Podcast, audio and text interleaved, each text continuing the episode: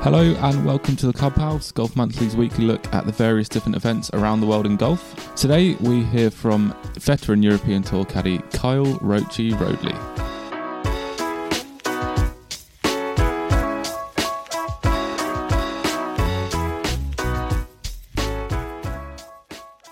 Hi guys, welcome to the Clubhouse. Me, Elliot Heath. Uh, we have a little bonus podcast for you this week with veteran European Tour caddy Kyle Roachy Roadley. Uh, yeah, I'd like to thank TaylorMade for setting this up.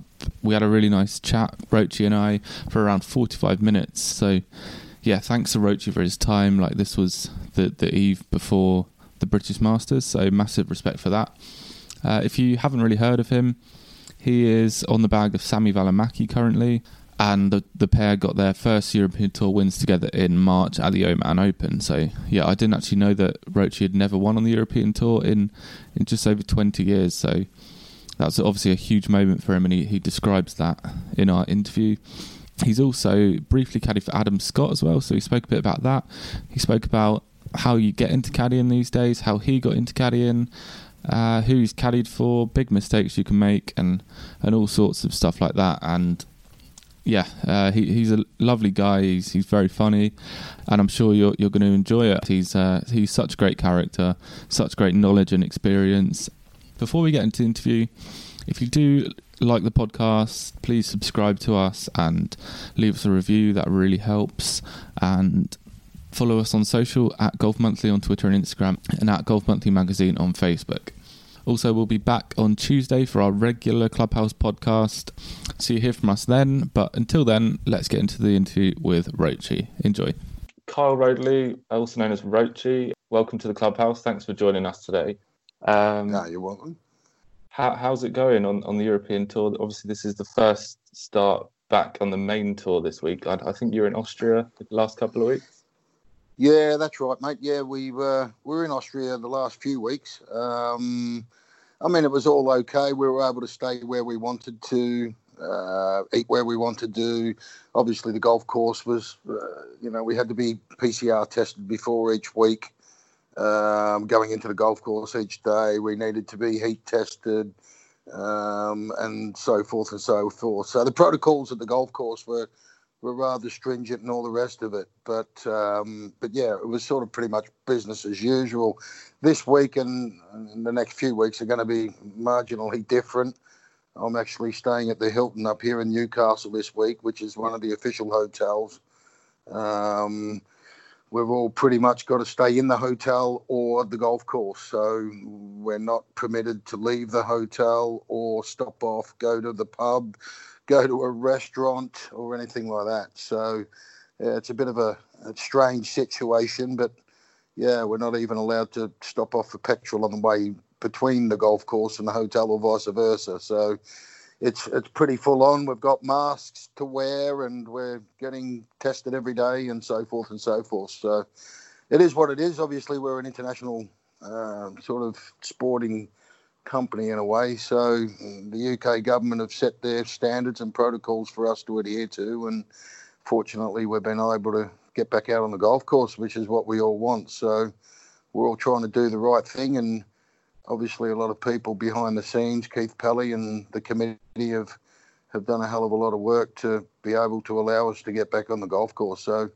the best thing we can do is is respect all the hard work they've done over the last few months and and just toe the line and adhere to the rules. And and uh, yeah, it's we're all thankful that we're we're back out there. Yeah, it does seem that the European Tour are taking this very seriously. Uh, the the PGA Tour, well, they are taking it seriously now, but they they kind of were allowed out the bubble, weren't they? Whereas it seems like if you're not even allowed to get petrol, are you allowed to go down for a beer in the hotel bar? Yeah, yeah. I mean, everything's sort of standard as far as uh, you know the, the the, hotel restaurant, um, and you know obviously the bar and so forth. But we're we're basically restricted to the hotel. We're not allowed to leave the hotel. Um, I think there are limited possibilities for people that go jogging. Um, but yeah, basically it's get up in the morning, get in the car, and go directly to the golf course and vice versa, um, leaving the golf course, coming back here. No stopping off at supermarkets, no stopping off at the pub, no stopping off at shopping malls or anything like that. And if you know, it's been pretty much laid down to us that if we are caught out sneaking out, shall we say, uh, you will be banned. And, and uh, yeah, what that, how long that ban would last, I don't know. But yeah, we've been all pretty much told that that's what's going to happen. You, if you, if you get out, get caught outside the bubble, sayonara. And from a player's point of view, they have, they'll be disqualified. So, um, yeah, it, it is very stringent. Um, but yeah, at the end of the day, like I said earlier, a lot of people have done a lot of hard work to allow us to get back out there. And uh, and the best thing we can do as caddies and players and, and everything else is, is adhere to those rules and obviously show a lot of respect for those guys for all their hard work for allowing us to get back and do something that we enjoy doing. So yeah, that's that's kind of where we're at, and and it'll be the same uh, over the next few weeks we strictly have to travel with our player only um, between events. So m- myself and Sami, you know, we've got a hire car for the next four or five weeks, and we have to travel specifically directly from hotel to hotel, golf course to golf course, and no sort of sneaking out and, and, and doing anything untoward, if you know what I mean. So, but yeah, they're kind of the, the rules and the laws, and it is what it is. So you know, there's not much else we can do about it at the moment. Hopefully, as time goes on, the laws and rules will be restricted or lessened a little bit. And and uh, but yeah, obviously, nobody wants any issues or any problems with the virus. So uh, yeah, that's how it is. it's a little bit it's a little bit strange to you almost feel like you're in Alcatraz or in jail or something like that, really. But you feel like you're in school again, or, or you know, not being allowed, allowed to go outside to, for play with your friends. But you know, as I said, it's, it's, it's a bizarre situation. But thankfully, once we're out on the golf course, it's it's what we want to do and where we want to be, and it is what it is. Obviously, the golf course is quite restrictive out there as too as far as social distancing. Um, you know, the doc, doctor the, for the tour, Andrew Murray, he's done a hell of a lot of work with the UK government to adhere to it, you know, and, and, and set up protocols and all the rest of us for, for us to adhere to. So, yeah, it's it's kind of bizarre. It's very difficult to, you know, you see all your mates after four months and you're not allowed to shake hands or fist pump or give each other hugs or anything like that. So it's a bit bizarre, quite bizarre. But yeah, anyway. Uh, yeah, so what's it been like with with four months no work? We saw Ian Finnis, Tommy Fleetwood's caddy, set up a, a, very nice fund for for all the caddies. But yeah, has it been all right or been struggling? Yeah, I mean, you know, at the end of the day, you know what Finnis done was was absolutely amazing. He uh, off his own bat and his own ideas raised an enormous amount of money to to help out the guys.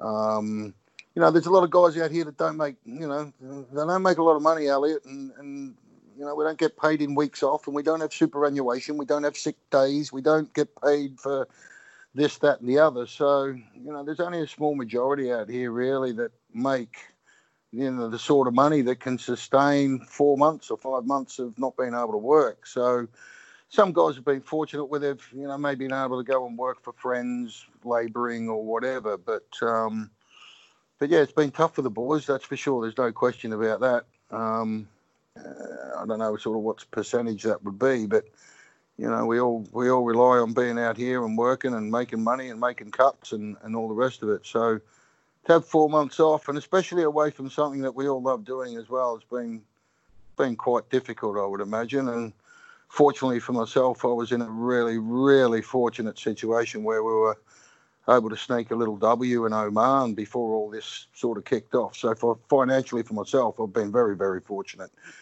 But I, I, I can't honestly say that for the rest of the boys. So, but yeah, but what Finn has does, done was beyond the call, and uh, you know, thankfully the tour were able to throw a little bit towards that as well, and it gave us a little bit of breathing space for a while. So you know, it's okay for me. I'm not married with kids, but some of these guys have got mortgages and car repayments and all the rest. So I can imagine it's been really, really difficult for them.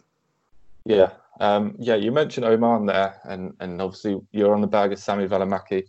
Um, I, I, personally, I hadn't really heard of him until this year, but he was a phenomenal talent. He had, I think, four wins on the Pro Golf Tour last year, and then his first win like straight away on the European Tour. Uh, what's it like caddying for him, and kind of how good is he? Yeah, um, he's very good. um, yeah, no, nobody had ever heard of him. I, I still get asked that question today. Um, you know, where what's his story? Um, but yeah, he had he, he sort of won quite a number of times. I think four and five weeks or something on the pro golf tour. He was, I think, he was ranked around number ten in world amateur golf.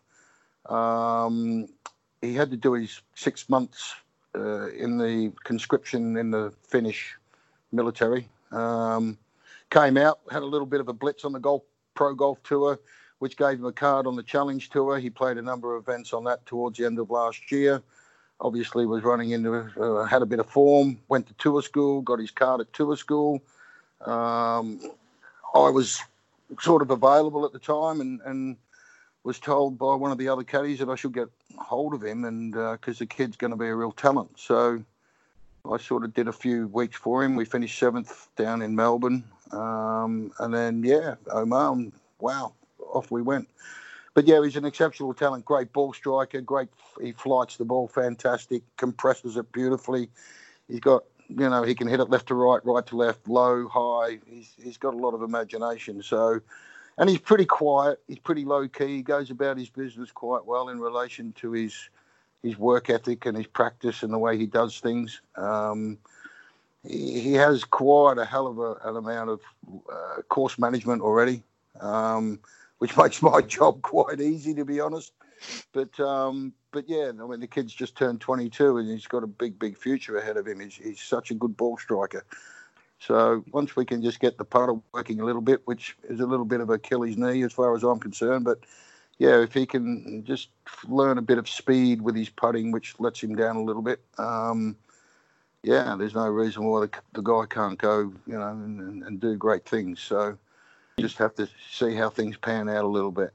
Yeah, you've got to a, a fantastic start in your relationship, winning so early. Uh, is that the earliest you've ever won with somebody? Oh yeah, definitely. Well, to be honest with you, Elliot, after 21 years, that's my first win.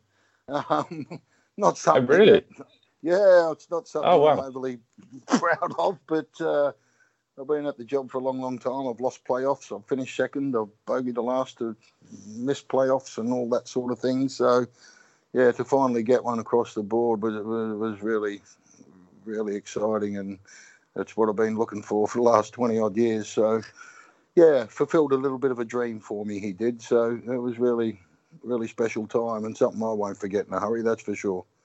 Oh, that's amazing! It was an incredible finish as well, wasn't it? With that birdie on the 18th, was it? Was it a playoff in the end? Yeah, yeah. Well, we we we heard a roar on 17 and and knew that somebody had done something. So as we walked to the we were walking to the 18th tee, and and uh, Timmy Barter, who's the Sky Sports on course commentator, had come up to me obviously he didn't say it to Sami, but he, he, sort of mentioned to me, "Do you know what's just happened?" And he kind of, as soon as he said that, I, I had a pretty good idea what what had happened. Um, basically, that we'd needed the birdie the last.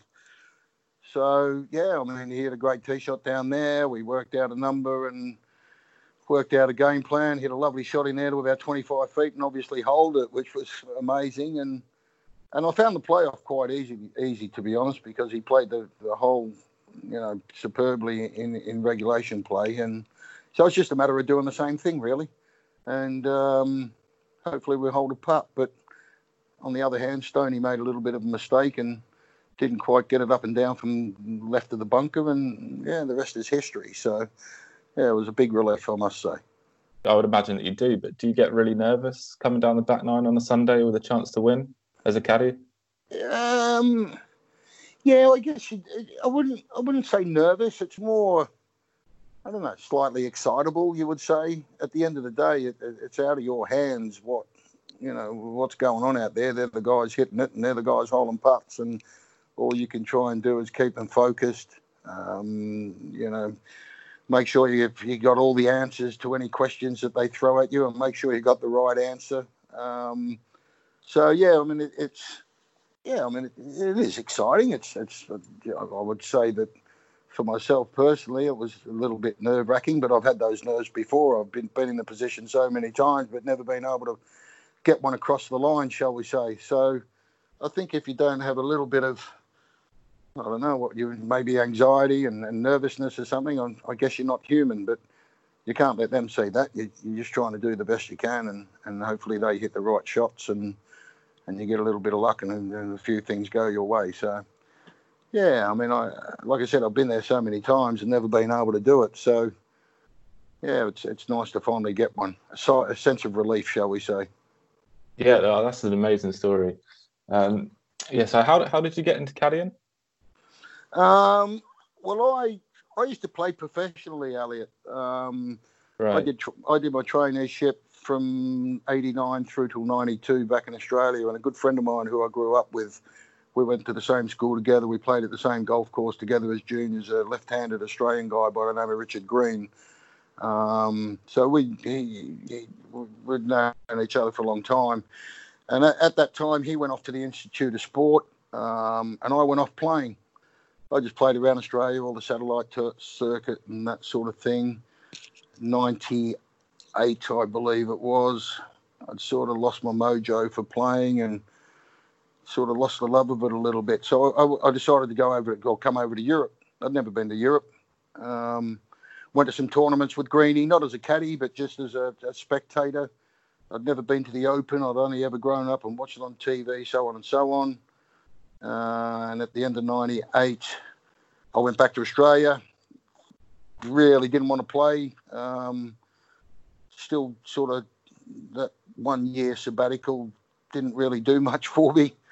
And then Greeny had come back, called me up, and asked me what I was up to, and asked me if I was interested in doing some caddying for him, which was obviously something that I'd never thought about doing. I was always wanted to play, and uh, so I took up his offer. First tournament was New Zealand uh, Gulf Harbour World Cup. Um, went out there, had a bit of fun, and and we did the Australian summer. Uh, made a bit of money. Kind of thought this is okay, and then he asked me to go to Europe with him. So I thought, yeah, why not? So I come over to Europe in '99 and sort of fell in love with it. Really, I got to do something that I always dreamed of doing, but I didn't have to hit it anymore. I got somebody else to hit it for me. So yeah, it was uh, like I said, it wasn't something I'd ever planned on doing. I just kind of fell into it. But yeah, well, you know, obviously, if it wasn't for Richard, I, I, would probably never have. I don't know what I'd be doing now, packing shelves in a supermarket. Who knows? But no, it's, it's been a lot of fun and, and good times. You weren't on the bag when he made that albatross hole in one on a par four, were you? No, no, no, no, no. That was that was a bit before me, I think, or after me. But yeah, I worked for Richard until I think we did five years together. Um, up until about 04, I think we finished up. And uh, I only ever thought I'd work for Richard, to be honest with you. And, and I can remember we'd had the Irish Open at Portmarnock, and uh, that was that. And I thought I'd just go back to Australia and, and do something else. And uh, not long after having the me and Richard finishing up, I had a phone call off a, a Swedish guy by the name of Pierre Fulke who had just played Ryder Cup and finished second at the WGC down in Metropolitan at the World Match at the match play. Blah blah blah. Um, so yeah, that was quite a bit of a shock. I knew the guy and I knew how good a player he was, and I sort of said, "Yeah, well, can I call you back, Pierre?" So I sort of hung up the phone and it was called sort of decision time. You know, do I keep caddying or or do I go home? And I sort of scratched my head a little bit and thought to myself, well, hang on, here's one of the best players in Europe at the moment ringing me up to for me to go and caddy for him, and so I kind of that gave me a lot of confidence that maybe I was okay at this job. So I thought, yeah, why not? And I took him up on his offer, and and yeah, I, have sort of kept going. And 21 years later, I'm still here. Brilliant. So you've been on the bag of the likes of Hatton, Robert Rock, Marcel Siem. Um, were you caddy for Adam Scott? I read.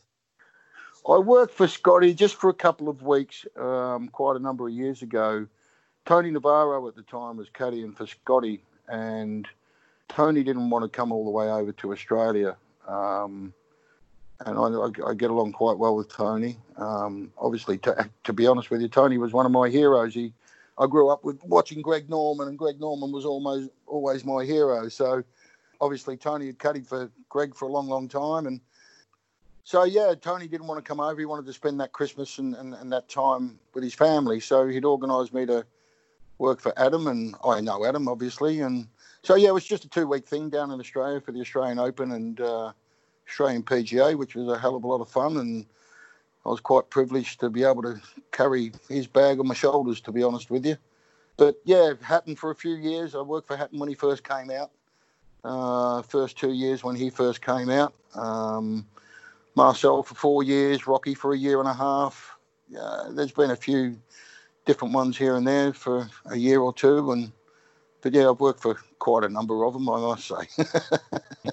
yeah, uh, obviously I I'm not Australian, so I can't imagine how big Adam Scott is over there because he, he's huge worldwide, but he must be an absolute superstar down under.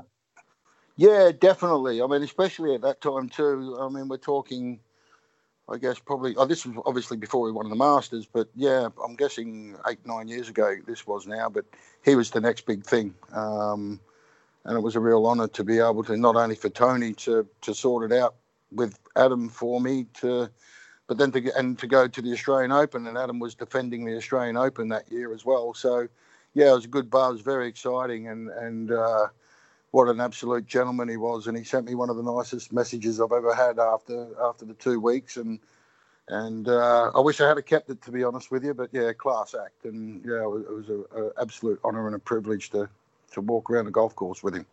Yeah, so you said there that you, you kind of like fell into the game or fell into caddying. Uh, is that yeah. how most people get into it, or is there? It doesn't seem like there's a real process of how to become a professional caddy.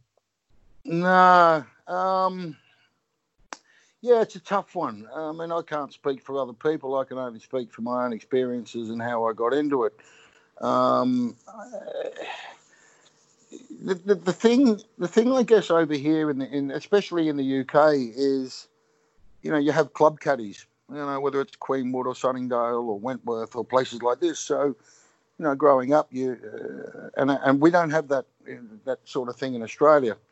Um, so obviously I got into it through through obviously a friend of mine and, and I was playing golf as well. But but over here you have that caddy culture, and I think over time these guys learn the job as a teenager or a young kid making a bit of pocket money and and over time you progress and you meet people and other caddies and and away you go. So you know there's some guys and and well and girl Janet in particular. Um, who've been at the job for a long, long time, a hell of a lot longer than I have, and I really admire the way that they've sort of come out of school or, or done it as a bit of a hobby and for a bit of pocket money and have turned it into a career. So, um, but yeah, there are, you know, that's generally the way, or otherwise you, you know somebody who's a golf pro and, and the golf pro, or, or you know, they're a friend of yours and, and says, hey, well, you know, come and caddy for me. So, yeah, there's, there's, I guess there's various ways to get into it, but it's a very, very difficult,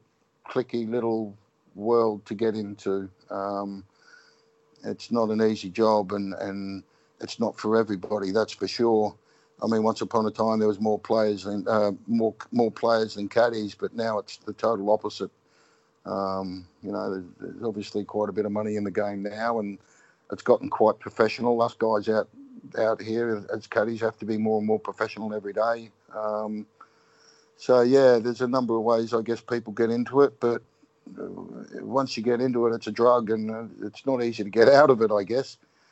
But we are a, we are a big family and a big circus, and and uh, it's it's quite important to be accepted as well, I guess. So.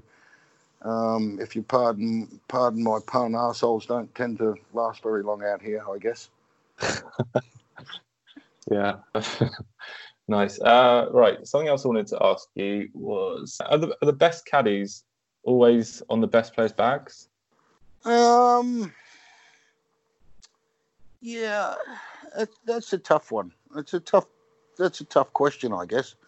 Obviously, win, winning is everything out here, um, and to win, obviously, you know, you're recognised, and, and the more you win, the more you're recognised, and apparently, you know, that makes you a, a, better caddy. At the end of the day, you know, there's guys that aren't very good at the job. What what makes them better than somebody else?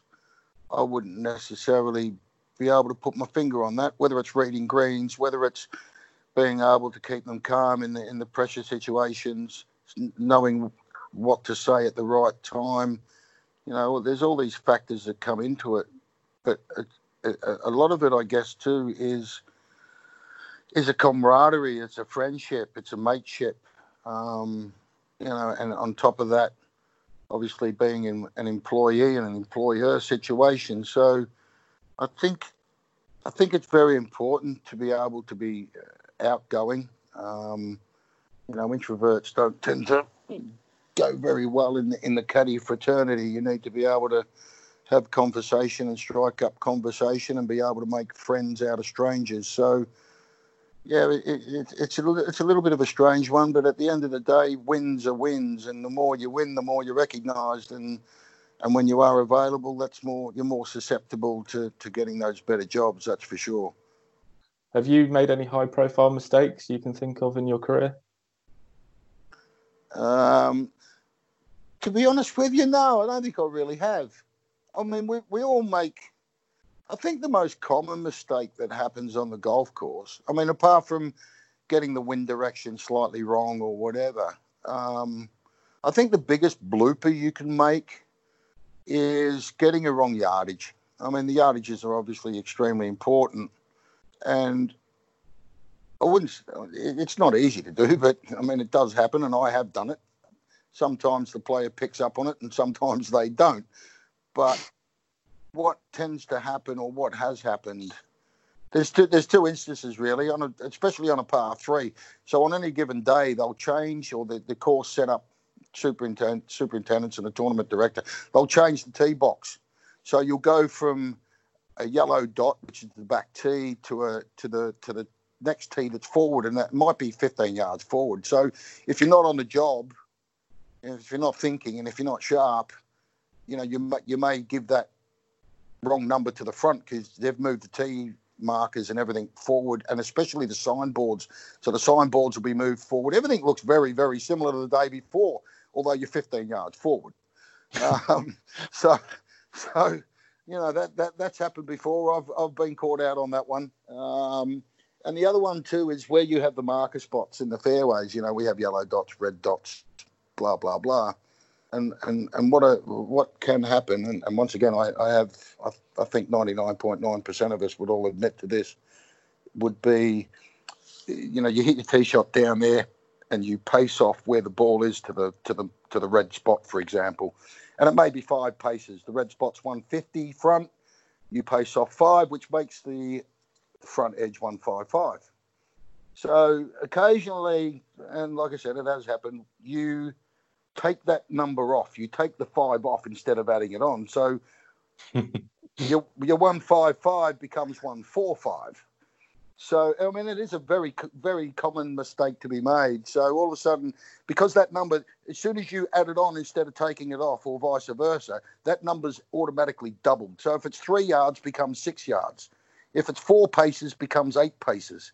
So all of a sudden, now it doubles, and now it can be an issue. So, um, yeah, I've, I've been caught out with it once or twice, and I think most of us at some point in our careers have have probably done that one. But yeah, as far as any major mistakes, I, I can honestly say, thankfully, I've put my hand up. I've never cost my player a shot penalty or or by you know, doing anything untoward or anything stupid. So thankfully, touch wood, and I'll just tap myself on the head at the moment. Um, yeah, I, am thankful I haven't haven't been caught out with any of those. oh, nice. So never put 15 clubs in the bag at an open or, or dropped no, a club well, in the water at Ryder yeah. Cup. no, exactly. Um, yeah, that's happened a couple of times. Um, that's instant dismissal, and you will probably never live it down, let alone get a job again. So, you know, and that, that, that is something that's very, you know, good point that you brought that up because the amount of, with, with the manufacturers, you know, uh, you know, try this driver out, try that three wood out, you know, there's some new wedges, there's another putter. I mean, you can over time and experience notice the bag or notice there's something not right.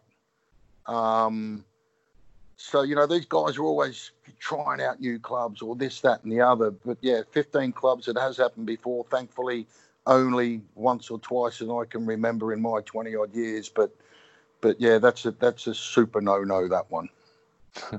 Yeah. Uh, right. Back to the yardages. Um, do you Yeah. ever see a time where laser rangefinders will come into play? Um, I don't think in our in in in the big boys game. No, I don't. I don't think they're accurate enough. Um, for a number of reasons. Um, you know, the yardage books we have are very very detailed, um, and especially shots in the greens. You can't if you're playing a shot uphill. The flag's on top of a ridge. The player wants to know what you know how far over that top of that ridge the flag is. A laser won't be able to pick that up. Um, you know, being able to laser a bunker, yes, you can laser it, but it's just not accurate enough. So, in the lower re- regions of the game, yeah, I can see it, but I don't, I don't think it'll ever kick on in in in the big big boys game. No. Uh, right, yeah, we always get comments on, on our stuff saying a, a laser will speed up golf so so easily, but clearly it won't because you won't trust well, it.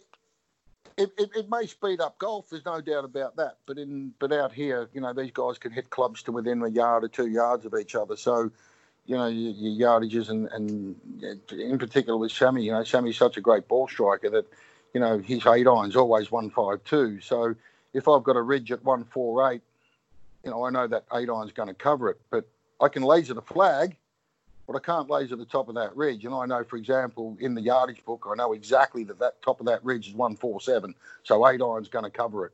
If I laser it, I might laser it at 145. I might laser it at 152. It's the, the lasers are, are good. They are very good, but they're not they're not perfect enough for these guys Yeah, because there Oh, will be there will there will be examples out there on any given day on any given golf course where they're just not accurate enough, you know, to carry a bunker, especially if you have a greenside bunker where it may cut into the green a little bit. It, it, they- they're just not accurate enough in, in relation to that sort of stuff. right. Oh, that's really interesting, actually. Um, Mm. So, yeah, what is the best shot you've witnessed, would you say, in, in your career as a caddy? Sorry if this is a, a difficult one to think of. Yeah, um, I've seen a lot of hole in ones, obviously, and hold second shots and things like that. But one shot that'll always stick out in my mind. Uh, I work for Nicolas Colsaerts, super fella from Belgium, one of the, one of the best guys out here.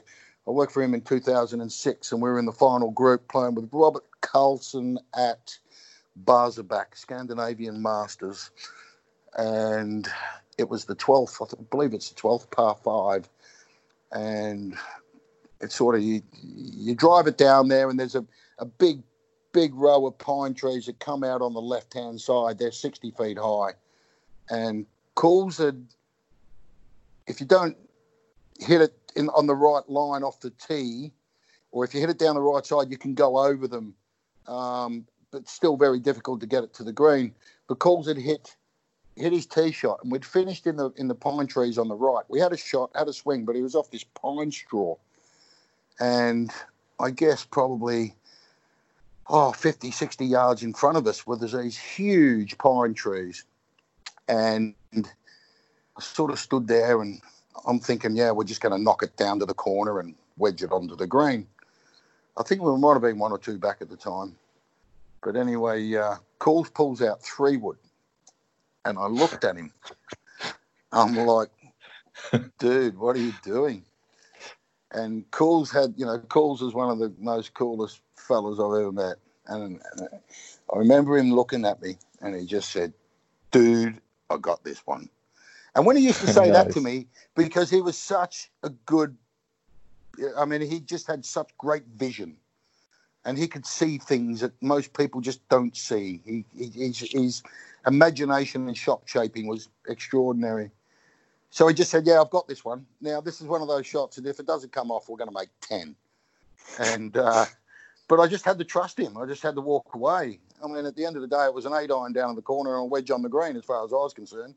But anyway, I just walked away and I closed my eyes, and he hit this three wood off this pine straw that just rose like a jumbo jet taking off into the wind, and it just just barely cleared the top of these pine trees, and you can't see it land. And we had massive crowds. Robert Karlsson was leading, homeboy Sweden, and it was a beautiful day. There was thousands of people out there, and we just heard everyone just go nuts for us. and that was about the first clap we'd got all day off of the crowd because obviously they were all on on Robert Karlsson's side. But uh, yeah, we managed just a, just short of the green on the right hand side. But but how we got this three wood up in such a short amount of time and it had to be a high cut and yeah, it's phenomenal. I, I still got the mental image and the picture in my mind, and I think I'll die with it as well.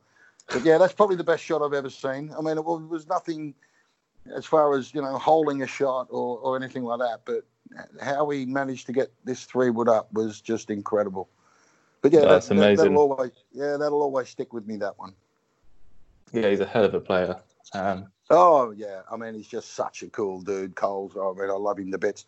And my best mate, Ozzy Bry, he's been working for him now for, geez, I think ten years or something. So, but yeah, he's one of my one of my besties out here, Coles. I love him to bits, and so does everybody.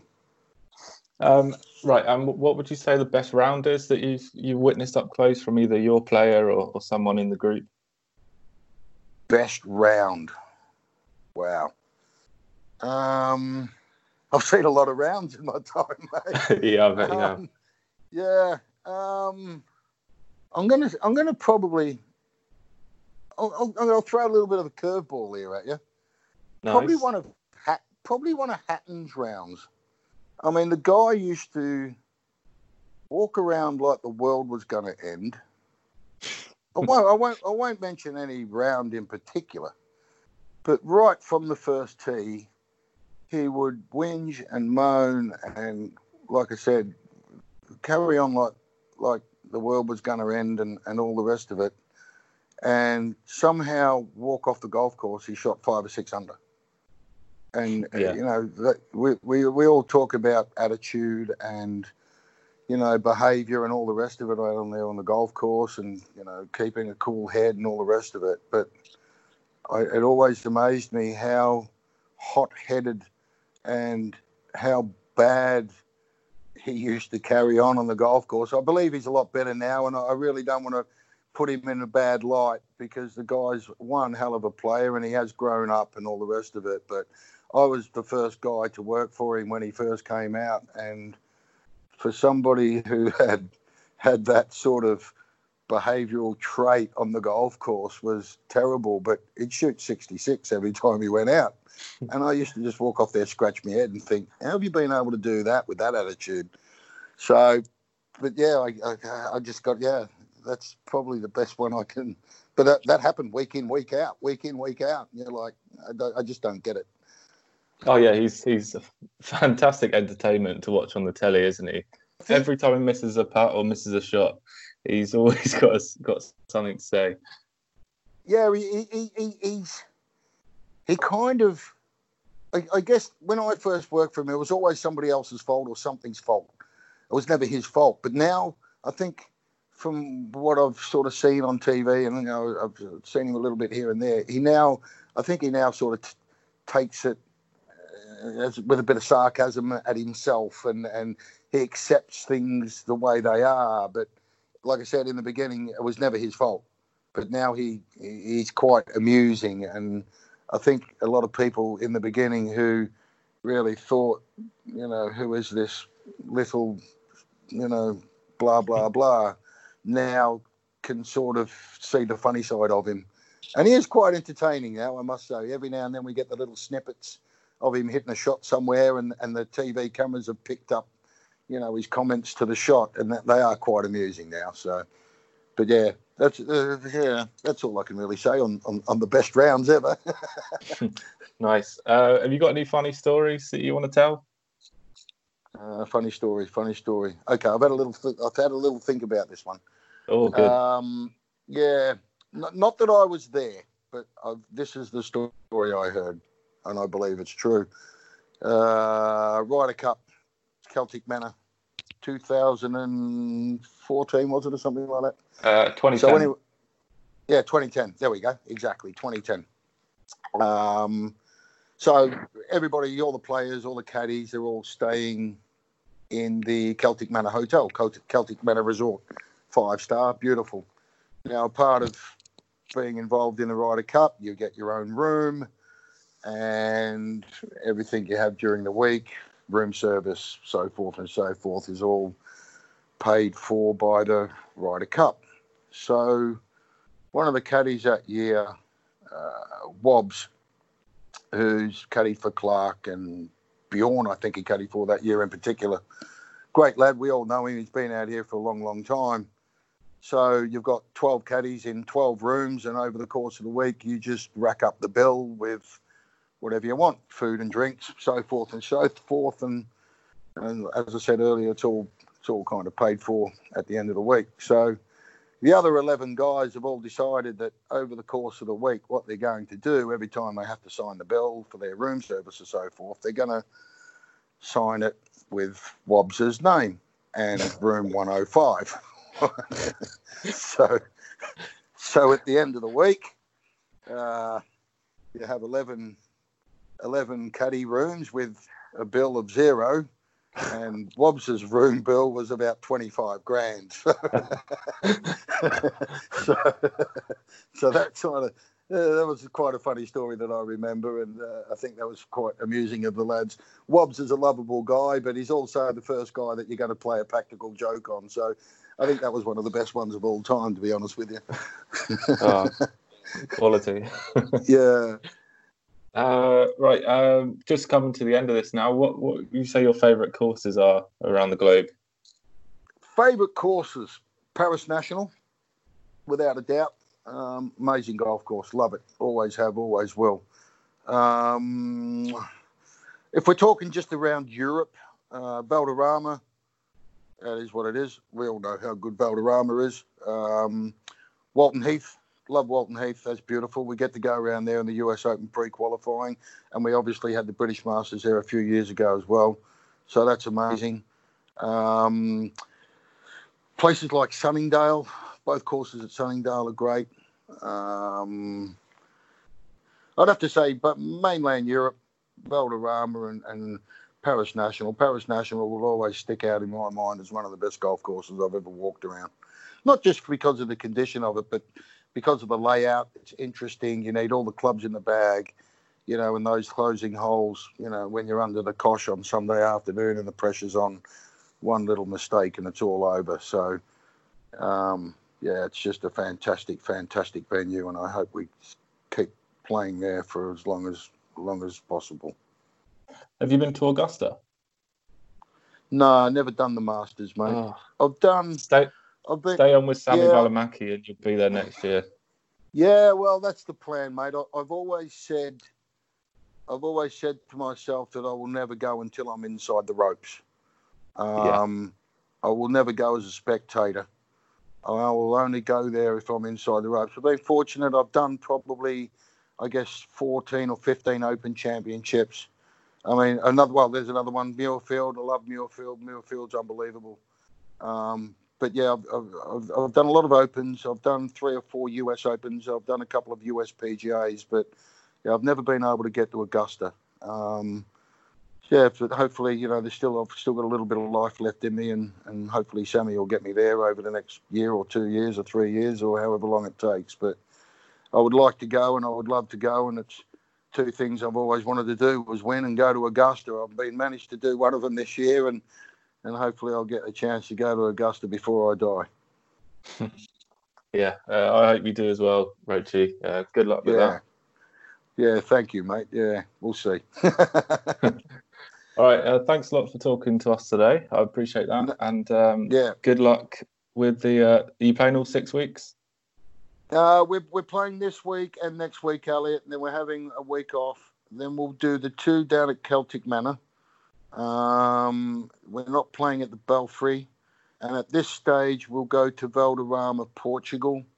Um, obviously, there's a little bit of a spike at the moment down there in Barcelona with the with the virus. So Valderrama's, although it's on at the moment, fingers crossed. I really hope it stays on the schedule. Um, but obviously, like I said, there's a slight chance that things may change. Um, and then we'll do there's a possibility the Irish Open being played the week of the Ryder Cup, or what was going to be the Ryder Cup. I don't think we'll play that, but we will definitely play Dunhill Links, uh, Scottish Open, and then Wentworth. And the rest of the year after that remains to be seen through sort of the rest of October and November. So obviously after the win and and you know this is a good thing and a bad thing from my perspective, but you know obviously we've had quite a lot of time off and and with the win before the virus.